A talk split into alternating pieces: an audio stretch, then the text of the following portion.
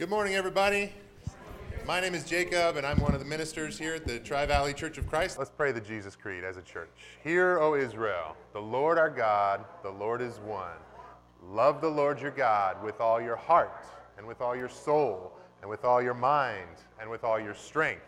The second is this love your neighbor as yourself. There is no commandment greater than these. That's the Jesus Creed. And uh, in January, we spent time there. That was the sermon series. We have these great Jesus Creed buttons that a lot of you guys are wearing. Everybody tap your Jesus Creed button. I like that sound. That's just fun. It's a fun thing to do. Um, the sermon series is over, but the Jesus Creed is still there. These are still the greatest commandments according to Jesus. And so we want to keep praying this. We want to keep living this out. We want to keep taking this command seriously.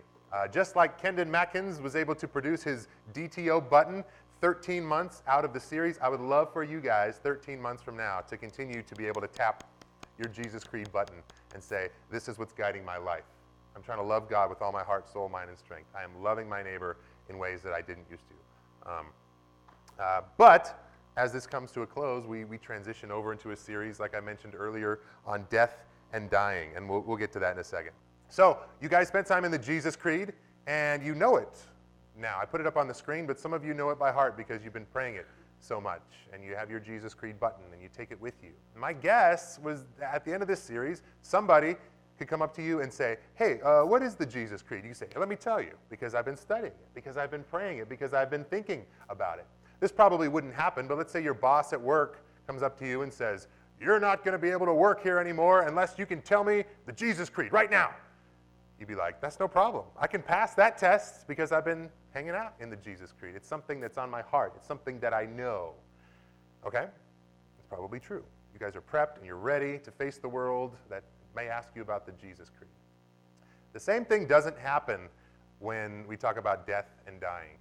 Normally, when we are forced to think about death or experience the death of somebody who's close to us, we are unprepared for it.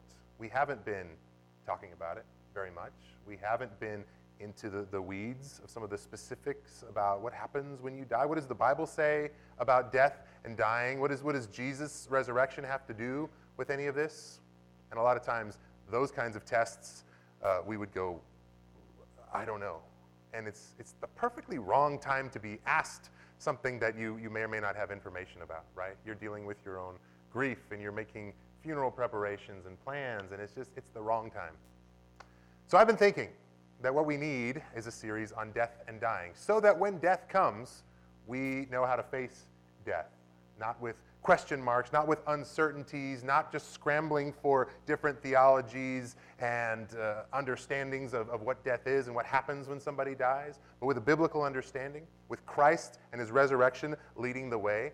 And ultimately, I want us all to be able to face death with confidence. I'm talking about our own death that most of you will probably experience, uh, is my, my guess, uh, or, or the death of somebody that we love. And this, I realize as we get into this topic, that this is sensitive. This is something that impacts everybody in one way or another. There's uh, relatives that we've loved who are no longer with us. There are people who are closer to death than they were in the past, and they're kind of you know looking over that hill and saying, "Okay, that's going to be me soon."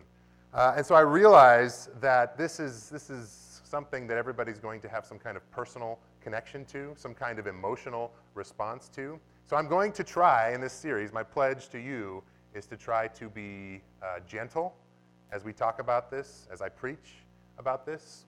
I pledge to be faithful, as faithful as I can, to a biblical understanding about death and dying. Uh, and I also pledge to be respectful, gentle, faithful, and respectful to you guys, uh, my church, and uh, with this subject matter. With one exception, I plan on being intentionally disrespectful to death itself. And you'll see why as this unfolds. But in the 15th century, there was something that was called the Ars Moriendi and you may or may not be familiar with this, but this, the church uh, of the 1400s would train its members in something called the ars moriendi, and that's Latin for the art of dying. And what it was is a series of um, you know, hypothetical situations or conversations that might happen when the devil comes to take somebody's life. The Christian is instructed on how they are to respond to the one who comes to steal life and take what it thinks it is owed. Let me give you an example of what this looks like. So, in the Ars Moriendi, Satan comes to the person who is, is about to die or whose loved one is about to die and say, You're frightened, aren't you?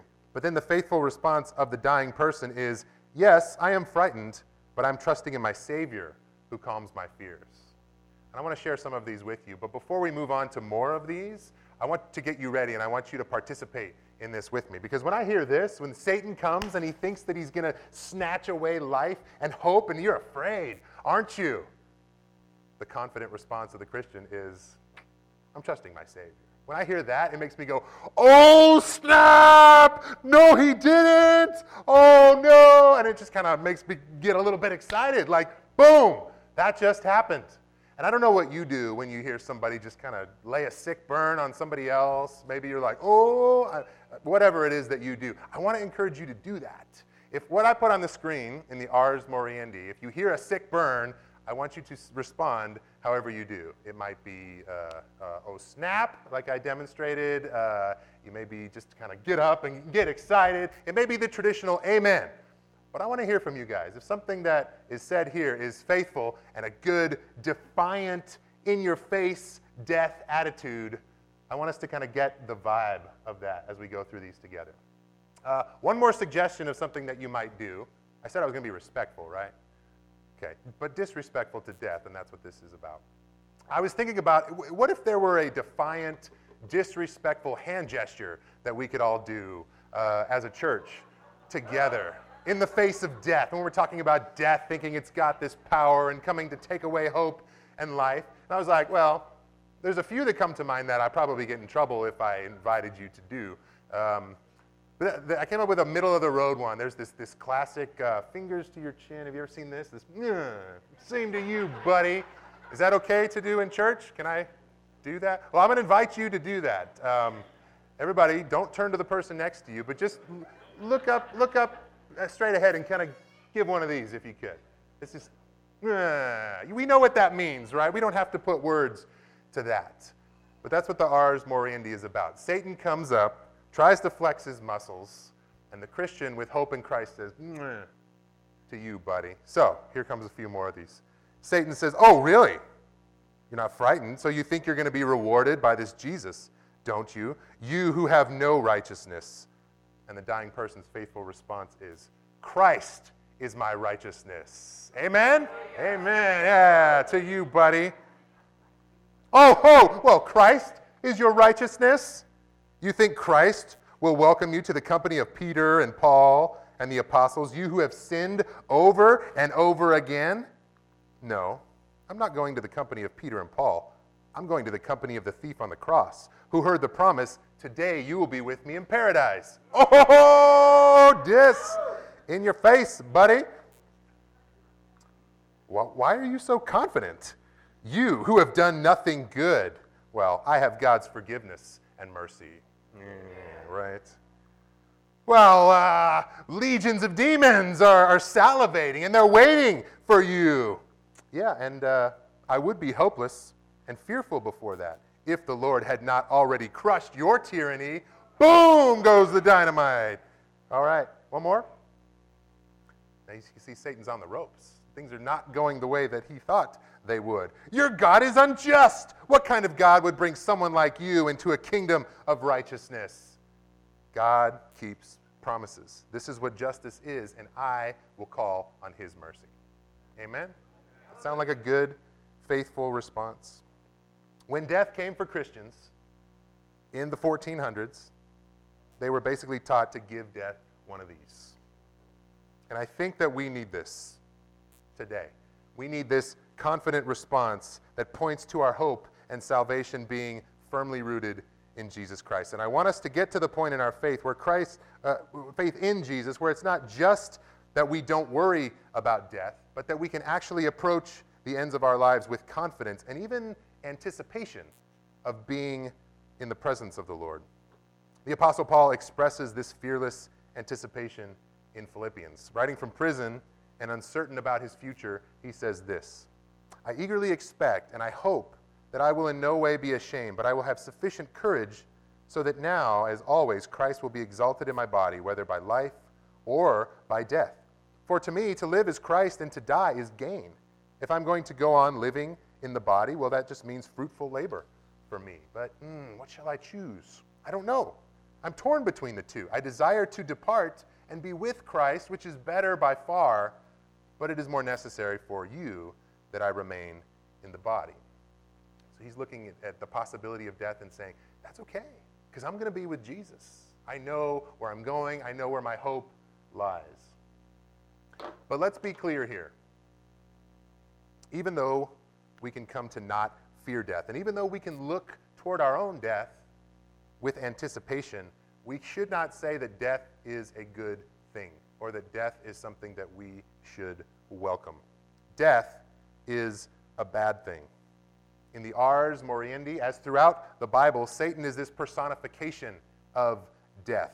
He's the accuser, the opposer, the tempter.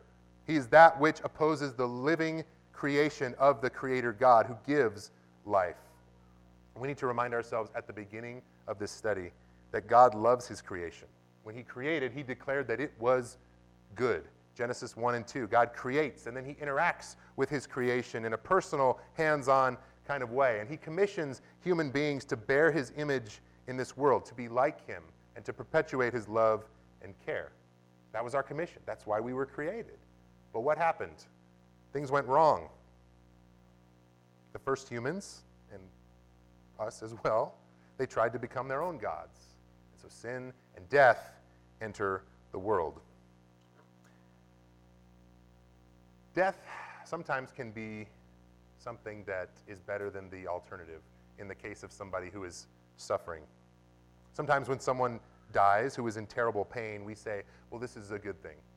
We welcome death in those cases because it seems better than the only available alternative. But even in those cases, we need to recognize that death is only the lesser of two evils. If the choice was between death and a full and healthy life, I don't think we would be as friendly to death as we sometimes are.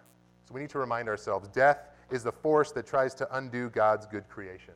Death's goal is to steal and snuff out life in all of its earthly forms, not just to make our bodies stop moving and breathing and working at the end of our 80 years or however long, but throughout our lives. Death is creeping. Death is trying to undo the things that God has done, that God intends to do. Death is the anti creator. Death is the bully who comes and knocks over your sandcastle that you've spent so much time working on. And Paul also recognized the destructive power of death in the world. Here's Paul in Romans chapter 7. He says, So I find this law at work. Although I want to do good, evil is right there with me.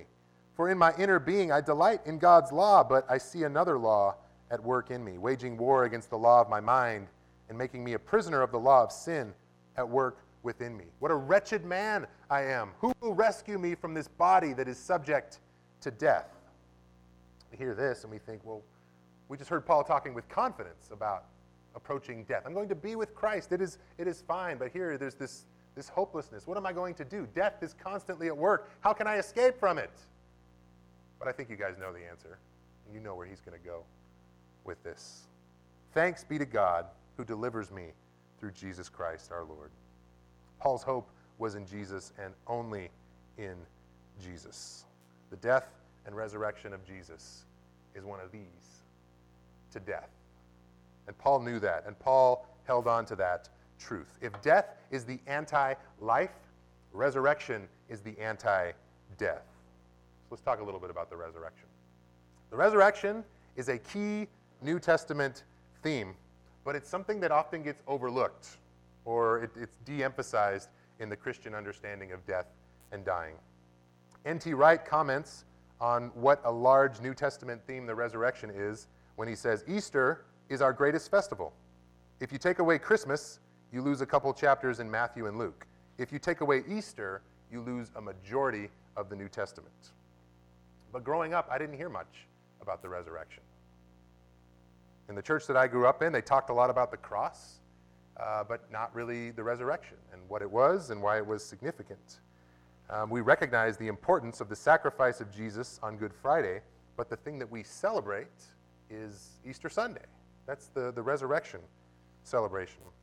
If Jesus had died and stayed dead, then that would have just been another victory for death, another tally mark the work that death does. But it is because after Jesus' death, he walked out of the tomb on Sunday morning and said, Not today, Satan. Because of that, that we have hope of our own victory over death. This is where we go to 1 Corinthians chapter 15. If you have a Bible, you should open it up to 1 Corinthians 15. That's where we're going to be spending most of our time in, in most of the chapter. I'll put it up here on the screen too so you can read along, but it's good to have it in front of you. And I'm going to skip over some parts that you may want to read through later. 1 Corinthians is in the New Testament. After you get past the Matthew, Mark, and Luke Gospels, you get Acts, Romans, and then Corinthians is right there waiting for you. We're going to be in 1 Corinthians 15, where he talks about not just the resurrection and that this is what happened to Jesus, but why this is significant for believers and how our resurrection is connected to the resurrection of Jesus. So he begins chapter 15 with a passage like a gospel summary and reminding this church that he founded and then, and then left. He's away from them and he's writing to them, responding to some of their questions or things that he's heard about. Uh, he responds with this summary of the gospel. Part of this Jim read for us earlier, so this will sound familiar to you. Paul says, Now, my brothers and sisters, I want to remind you of the gospel I preached to you the one which you received and on which you have taken your stand. By this gospel you are saved, if you hold firmly to the word that I preached to you. Otherwise, you have believed in vain. For what I received, I passed on to you as of first importance that Christ died for our sins according to the Scriptures, that he was buried, that he was raised on the third day according to the Scriptures, and that he appeared to Cephas and then the twelve.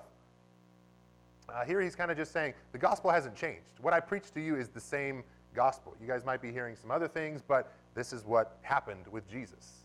And I could go into this more in more depth, but the cool thing about the New Testament letters you see is they name names, like Cephas and the 12. They're writing this because he's saying you can go ask these people. Some of these folks are still alive, and you can go talk to them, and they'll tell you that they saw Jesus resurrected in bodily form. After that, he appeared to more than 500 of the brothers and sisters at the same time most of whom are still living, though some have fallen asleep. Fallen asleep here, and we'll run into this again later. This is a uh, biblical euphemism for death. Someone who has fallen asleep, somebody who's died. Then Jesus appeared to James, then to all the apostles, and last of all, he appeared to me also as one abnormally born. For I am the least of the apostles and do not even deserve to be called an apostle, because I persecuted the church of God. But by the grace of God, I am what I am and his grace to me was not without effect. No, I worked harder than all of them, yet not I, but the grace of God was that was in me. Whether then it is I or they, this is what we preach, and this is what you believe. I love how, how Paul just kind of runs on these little rabbit trails. It's like, oh yeah, well it's me, and well it's not really me, but it's Christ working in me. It's the grace of God. You know what I'm saying. Whether it's them or me, this is now back to the main idea. He does this all the time in his letters, and I appreciate that because I tend to talk and think like that myself. All right, moving on. Now he gets to the part about the resurrection. Verse 12. But if it is preached that Christ has been raised from the dead, how can some of you say that there is no resurrection of the dead? If there's no resurrection of the dead, then not even Christ has been raised. And if Christ has not been raised, then our preaching is useless, and so is your faith. More than that, we are then found to be false witnesses about God. For we have testified about God that he raised Christ from the dead. But he did not raise him, in fact, if the dead are not raised, like some of you are saying. But if the dead are not raised, then Christ hasn't been raised either. And if Christ has not been raised, then your faith is futile and you're still in your sins. And then those also who have fallen asleep, those who've died, in Christ are lost. If only for this life we have hope in Christ, we of all people we are, of all people, to be most pitied. The resurrection is pretty important. He's putting this in a negative way. Well, if there's no resurrection, then there's no faith, then there's no church, then there's no hope, then Jesus isn't raised, and we're all still in our sins. And the thing that saved us, the thing that we were banking on, saving, giving us our salvation through Christ, none of that's true if there's no resurrection from the dead. He is making this point that there is a resurrection, and it is central, it is significant. Now, we should say at this point that the first century Jewish understanding of the resurrection is just that the resurrection. Not my resurrection or several resurrections happening each day or whenever somebody dies, there's this resurrection. It is the resurrection. It's an event that happens at one particular time. This is talked about in other places in the scriptures. If you go to John 11, when Jesus is at the tomb of Lazarus, uh, he's talking with, with Mary and she's, she's sad and he's saying, Oh, you know, we'll see. I know that we'll see my brother again. And Jesus is like, Well, yeah, Lazarus will, he'll be with us again. And she's like, I know, I know. You're talking about the resurrection. So she has this familiar understanding of what the resurrection is. And then Jesus goes on to say, Well, I am the resurrection, which is awesome, but we don't have time to talk about that now. In Mark 12, the Sadducees come to Jesus with this sparring match, and they say they, they don't believe in the resurrection, but uh, the Pharisees do, and, and Jesus does. And they say, okay, well, let's talk about the resurrection. Let's say a woman has a husband, and he dies. And then she marries a brother, and then he dies. And she marries the other brother, and he dies. She's married all these brothers. Whose husband or whose wife is she going to be at the resurrection? So they have this familiarity with the concept of the resurrection, even though they don't believe in this. And I hear about this and I think, okay, so there's this concept of people die and they, they, they are asleep. And then there's going to be the resurrection. I think about people that I know, people that I love, who have fallen asleep. People in my life who have died. My dad died in 1988. And my last two grandparents, his mom and dad, they both died in 2015. So my natural question is going to be where are they? What's happening with them right now? And I don't mean where are their bones or where are their ashes, because I know where those are, but where are they? My grandpa, within just a few years of, of, of his death, he came to me. We were walking on a beach one time. It was really scenic, a memorable moment. And it was just the two of us on this stretch of beach, and he says, Jacob, uh, I just have some questions about death and what's going to happen with me.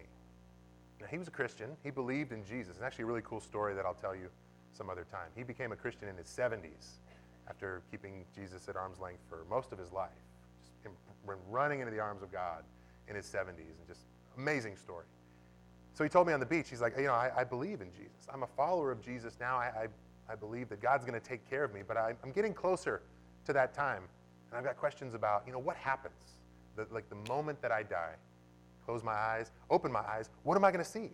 Am I going to see Jesus? Am I going to be in heaven? Am I going to see my loved ones? What's that going to be like? And I'm on the beach with my grandpa, and I'm thinking, why are you asking me this? I don't know. I've that's, I don't have that experience, uh, and I don't probably think about it as much as you do. I feel like I'm farther away. Um, he probably asked me because he knew that I'd done some Bible training and was minister at a church. Surely Jacob will have all the answers. Give me the play by play. What's that going to be like, grandson? And I was like, I, I, don't know. I don't got a good answer for you. And I kind of let him down that day. um, but what I would have said, if he'd give me a little time, Paul refers to them as sleeping. This is, uh, this is something that you see throughout the New Testament. You know, people who die are sleeping. And it's not the same as the way that we sleep now. I think there's going to be some key differences. In the pa- uh, passage that we looked at from Philippians 1, where Paul says, I can't decide. Do I want to go to his death and then be with Christ, which is going to be better? I can't imagine that that's if this sleep was an unconscious thing, like the way that we sleep. You go to bed, you set your alarm, eight hours go by in a blink, and suddenly you're awake, and it's the next day. This seems to be some kind of conscious experience of resting in the presence of Jesus that Paul was looking forward to. This is the sleep that maybe my dad and my grandma and grandpa are experiencing right now. In Luke chapter 23, the thief on the cross. He's got two thieves on either side of him. One is mocking him with the rest of the crowds, and the other one says, Remember me when you go into your kingdom, Jesus. And Jesus turns to him and says, Today you will be with me in paradise. And then in John 14, you get kind of a glimpse of this when Jesus is talking to his disciples. This famous passage where he says, I'm going to prepare a place for you. Uh, in my Father's house, there are what? Many rooms or many mansions. A lot of times we hear that and we think, okay, that's, that's the end. He's describing this great guest room that where we're going to spend all of eternity. Uh, but maybe he's not. Maybe he's talking about something a little bit different. Maybe he's talking more about this temporary sleep that comes before the resurrection. The Greek word that's used here when Jesus talks about many rooms or many mansions or resting places, it's the Greek word mone. And the way that this word is used outside of this passage, more often than not, has to do with uh, a temporary place, kind of like an inn or uh, you know just like a motel that you stay for the night. It's a place where you kind of rest and you get refreshed, and then you move on to something else. This is the word that Jesus uses here. I'm going to prepare a place for you. And a lot of times we think, great, I want to be there. But we forget that maybe there's more that comes after that. Uh, there's a, a final destination that is yet to be revealed. And this is what most people think about is this first understanding. Like, that's my home. That's going to be my permanent address in heaven with Jesus. Um, this concept of when you die, you go to heaven, and that's it.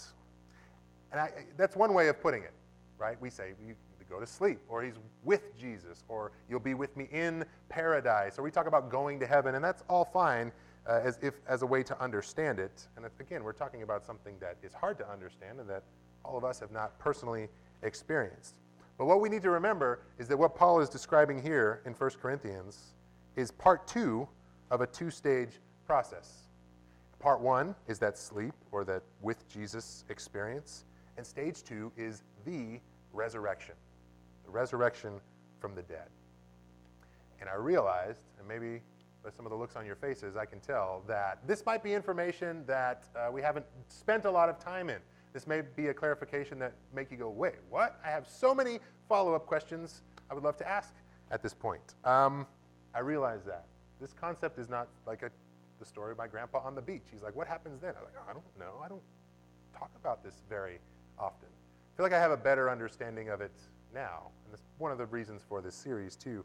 Um, but with that in mind, and with the, the, need for answering and asking questions, we've dedicated the, the next two Sundays of our 9 a.m. class that meets in here on Sundays. Uh, we're going to be watching some videos with the scholar N.T. Wright and answering and asking some of these questions together. So if you're like, uh, I need more than just that about the resurrection, then please come and join us at 9 a.m. and it may answer some questions. It may create more questions, but it's a good conversation to be a part of, and I wanted to let you guys know about that. Okay, let's go back to 1 Corinthians 15. Next, Paul shows that it is crucial that Jesus is the Messiah and that with his resurrection, he basically lit the fuse and kick-started the resurrection. Listen to what he says here, starting in verse 20. But Christ has indeed been raised from the dead, the firstfruits of those who have fallen asleep. For since death came through a man, the resurrection of the dead comes also through a man. Who's he talking about? For as in Adam all die, oh, I see. So in Christ all will be made alive, but each in turn. Christ, the firstfruits, and then, when he comes, those who belong to him. Then the end will come when he hands over the kingdom to God the Father after he has destroyed all dominion, authority, and power. For he must reign until his, the last enemy to be destroyed Oh, I skipped the thing. He must reign until he has put all his enemies under his feet. And the last enemy to be destroyed is death. For he has put everything under his feet. Quoting a psalm there. Now, when it says that everything has been put under him, it is clear that this does not include God himself, who put everything under Christ. And when he has done this, then the Son himself will be made subject to him who put everything under him, so that God may be all in all. Kind of confusing. Let's back up a little bit. He talks about the first fruits. He says Jesus in his resurrection is the first fruits. That's an idea that we may think we understand, but we also don't interact with very much. I know what first means, First Street Ale House, right? Uh, I know what fruits are, and I can get the idea of like a first fruits in a harvest, but something that we're a little bit farther removed from is this concept that if you were growing something, your field, your, your grain, or the, the fruits that you produced, the first fruits of the crop you would take and you would sacrifice them. You would burn them. You would give them as an offering to God. And you would say, I am trusting that just as these fruits came through, the rest of the harvest is going to come through. It's a, it's a sign of trust that you do uh, before God, a sacrifice that you make. So when we think about this and we say, okay, Jesus is the first fruits, how is Jesus kind of like that sacrifice that somebody makes? Uh, God did this, and he's going to do the rest too. For Paul, Jesus' resurrection is like that. It's the first yield of a crop season that will include believers as well. Jesus is alive, and he is reigning at the right hand of God. Notice this next thing, too. He says, The last enemy to be destroyed is death. Death is the thing that came and tried to kill Jesus. But what Paul is declaring is death failed. Jesus did not stay in the tomb. Jesus rose again on the third day. Jesus will have the ultimate victory over death. Death will be destroyed. And that should be good news for some of us who have had loved ones die. And we say, hey, we would like to see death destroyed, but it doesn't seem to have happened just yet. What's the deal there? Well, that is coming. Jesus in his resurrection is the first fruits. The rest of the resurrection that started with Jesus will proceed as scheduled. And we, if we believe that, can confidently say Jesus has overcome and the grave is overwhelmed. The victory is won and he is risen from the dead. And then Paul puts it like this when we fast forward down to 1 Corinthians, uh, starting in verse 54. When the perishable has been clothed with the imperishable, and the mortal with immortality, then the saying that is written will come true Death has been swallowed up in victory. Where, O death, is your victory? Where, O death, is your sting? The sting of death is sin, and the power of sin is the law. But thanks be to God! Exclamation point.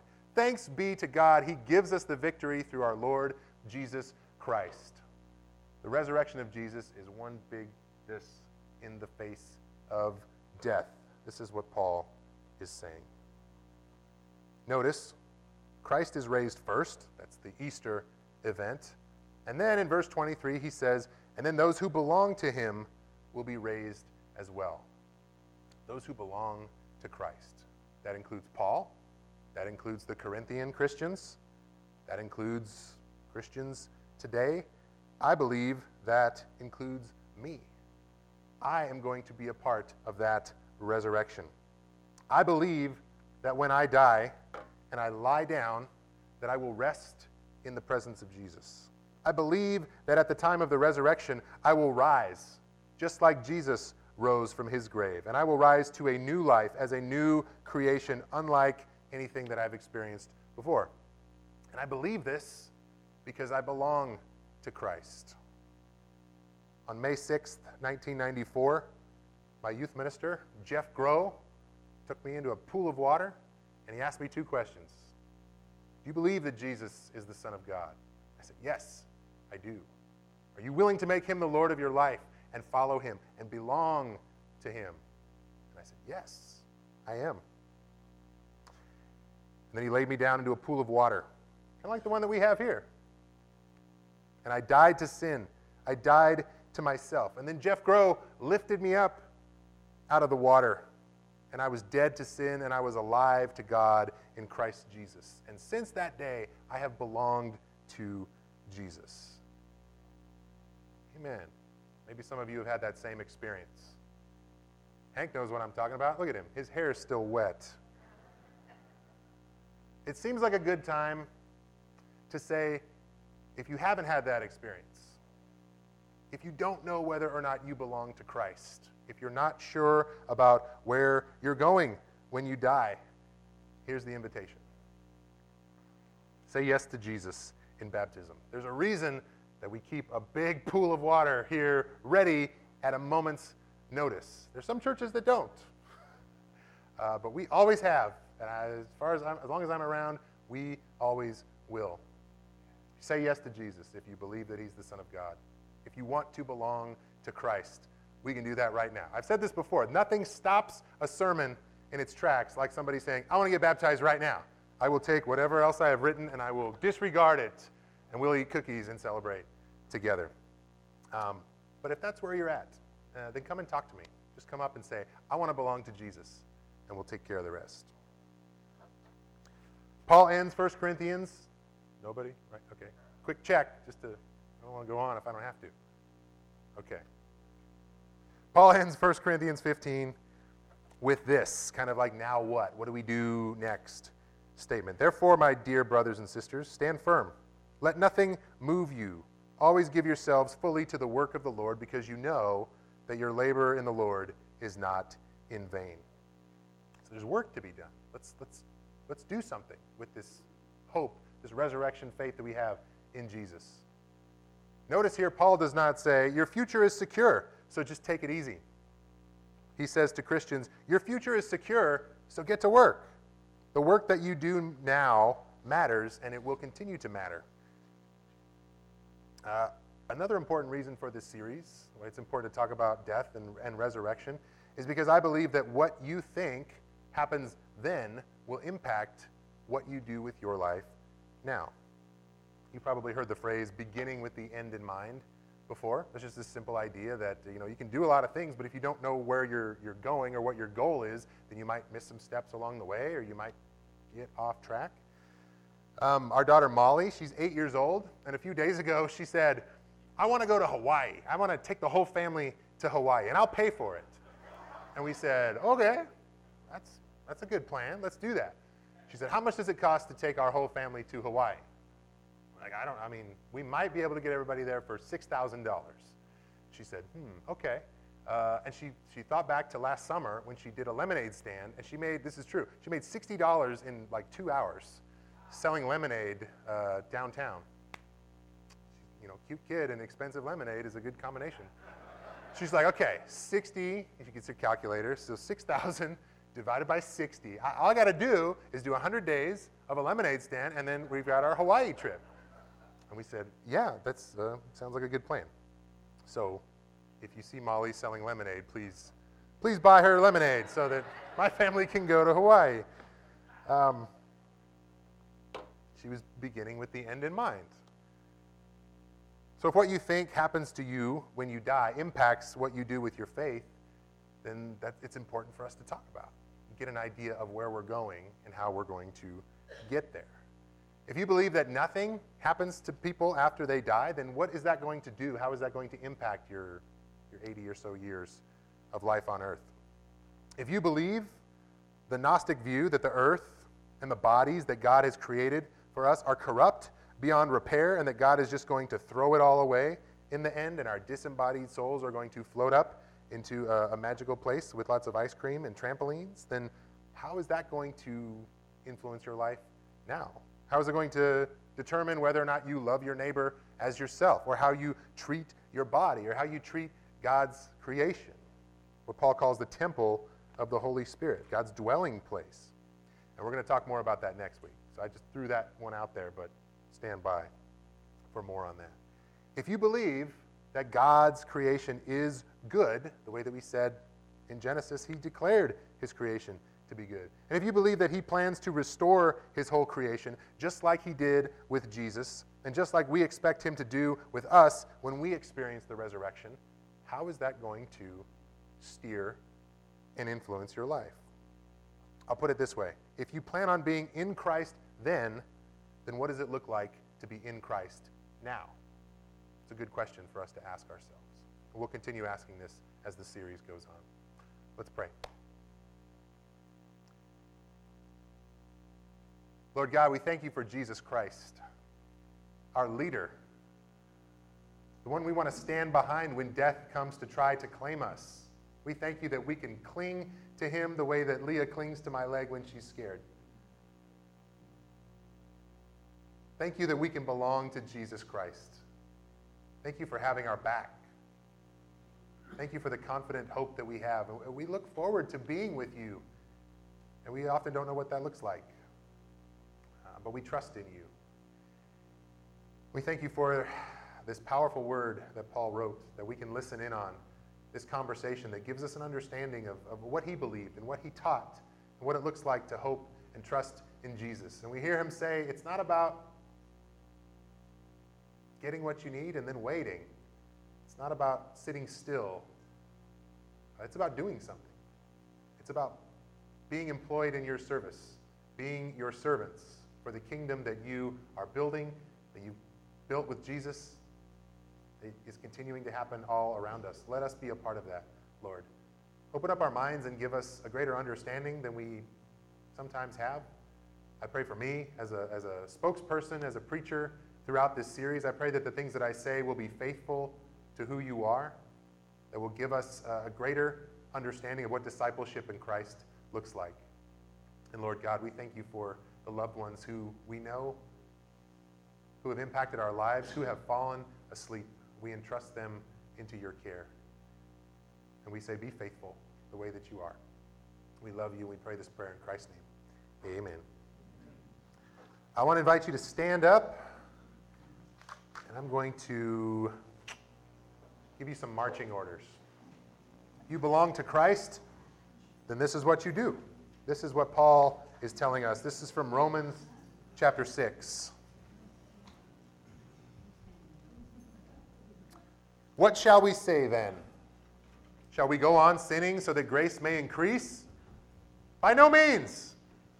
We are those who have died to sin. How can we live in it any longer? Or don't you know that all of us who were baptized into Christ Jesus were baptized into his death? We were therefore buried with him through baptism into death, in order that just as Christ was raised from the dead through the glory of the Father, we too may live a new life. For if we have been united with him in a death like his, we will certainly also be united with him in a resurrection like his.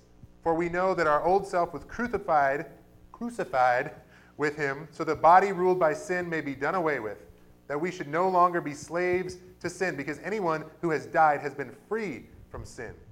Now, if we died with Christ, we believe that we will also live with him. For we know that since Christ was raised from the dead, he cannot die again. Death no longer has mastery over him.